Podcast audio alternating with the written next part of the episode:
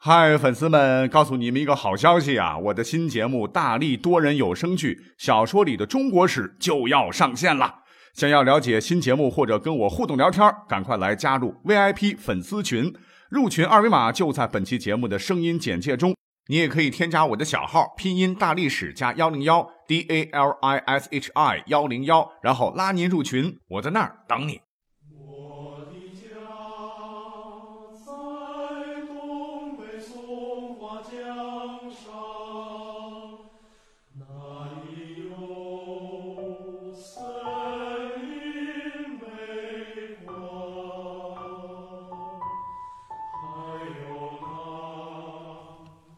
欢迎收听本期特别节目。那本期节目呢，我们不讲搞笑有趣的故事啊，而是从一个词条讲起。那这两天各位也注意到了哈，十四年抗战的词条是热遍全网。这呢，都源于近日教育部基础教育二司下发的二零一七年一号函件，关于在中小学地方课程教材中全面落实十四年抗战概念的函。他要求全国在二零一七年春季教材中全面落实十四年抗战的概念。于是乎，有很多网友就感到很疑惑：，哎，我们不是一直在讲八年抗战吗？为什么变成了十四年呢？我们庄严证明十四年抗战到底意味着什么呢？那好，今天这期节目呢，我们就就着这三个问题来专门的说一说。那我们先要明确一个概念。那就是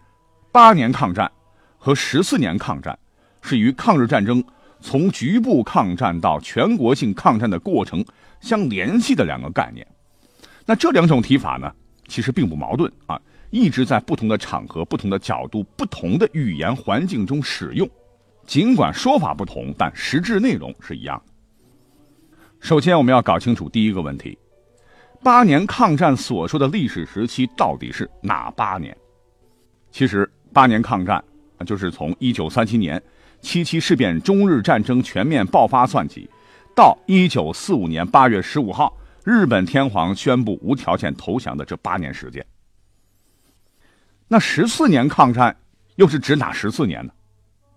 那这个说法其实是指从一九三一年九月十八日夜，日本关东军安排铁道守备队炸毁了沈阳柳条湖附近的。南满铁路路轨，挑起九一八事变算起，直到日本无条件投降，这个终点时间是一致的，一共十四年。那好了，既然是这样，有网友会问了啊，为什么会有八年抗战和十四年抗战两种说法在交织在一起呢？让人有点搞不清楚。我们都知道哈，咱们中国人民抗日战争是先后经历了。由局部抗战到全国抗战的过程，刚才也提到了，所以呢，就导致对于抗战时间点的确定，会关系到对九一八事变以后中国当时社会主要矛盾的一个认知，关系到九一八事变以后中国抗日战争的特点和当时南京国民政府作用的评价，关系到九一八事变历史地位的认识等一系列根本问题的认知意义重大，所以简单来说。九一八事变是局部抗战的开始，而卢沟桥事变是全面抗战的开始。既然都是抗战，那我们对比一下，八年抗战改为十四年抗战，是使得历史真相会更为完整，也有助于彰显这些抗击侵略的战绩，使我们这些后人啊前事不忘后事之师，可以更全面、更客观的来认识历史的全貌。其实呢，关于这个问题呢。咱们国家的史学界啊，一直都在深入探讨当中，而且十四年抗战这个提法，早在二零零五年就已经被咱们国家的学术界认定了。那各位有兴趣的话，可以网上找一找哈。在二零零五年九月三号，胡锦涛同志在纪念中国人民抗日战争暨世界反法西斯战争胜利六十周年大会上的讲话就指出，一九三一年九一八事变。是中国抗日战争的起点，中国人民不屈不挠的局部抗战，揭开了世界反法西斯战争的序幕。也就是从二零零五年开始，十四年抗战的提法，在中国人民抗日战争纪念馆举办的各种展览中被固定下来。那我们不妨可以再找一下，一四年九月三号，在中国人民抗日战争纪念馆举行的纪念活动仪式的视频。哎，你看过会发现，现场的方阵呢是十四个，彩旗是一百四十面，鸣响的礼炮是十四响，现场放飞的气球，那相关资料显示是一万四千只等等，都是具有极强的象征意义的。象征着从一九三一年九一八事变到一九四五年日本投降，中国人民艰苦卓绝的十四年抗战历程。那更重要的一点